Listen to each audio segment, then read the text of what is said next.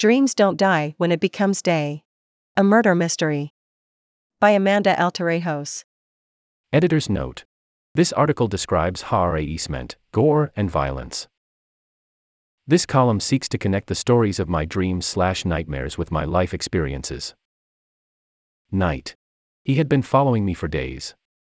When I'd go to school, walk home, stop by a coffee shop, he was there.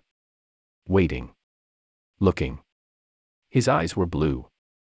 Not the kind I liked reading about in the young adult section of the bookstore. He had the odd kind.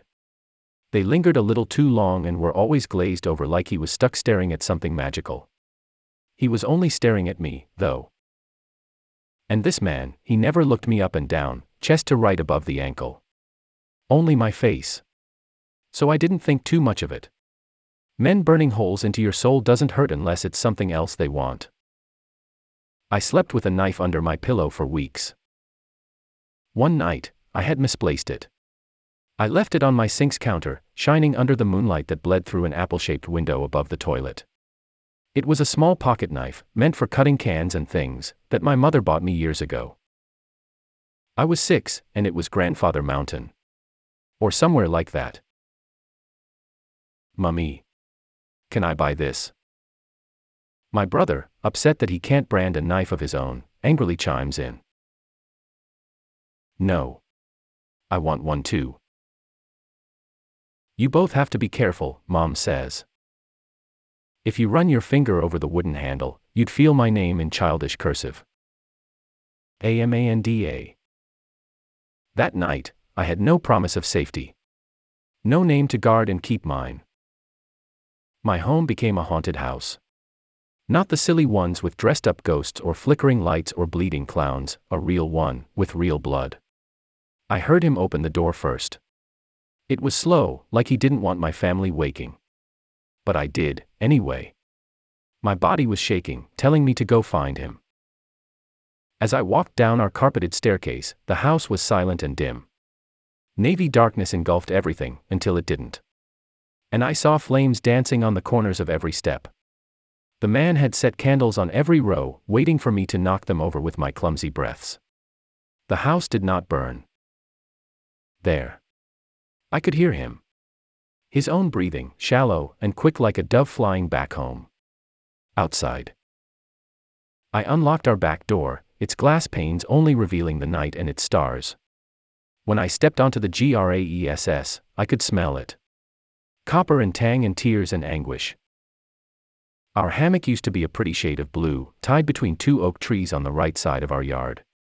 Now, it was red and brown. On it lies a girl, her body immune to the night's cold air. I cried. A faint glimmer sparked from below. I looked down to see my knife engulfed in the soft dirt's embrace. Before I returned to the girl, I noticed him. I think it's what he wanted. His face marred the knife's reflective surface, a smile contorting the lines that drew him. It was the first time I really saw the man. I felt like I knew him.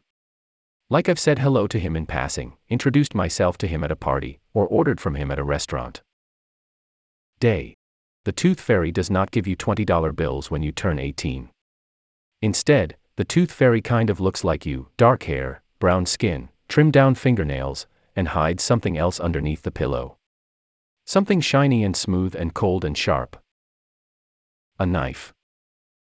You cannot feel its slimness or its lacerated edges as you sleep, only the comfort and safety it brings you, just in case. Just in case the old bald man teaching you self defense tightens his grip around your neck, even though it's just pretend, he says, and your parents are watching, as he whispers strange things into your ear. Yet, you relax for a bit, because what he says makes sense. You're a girl, he says. A guy could smash his glass of beer on your head, he warns.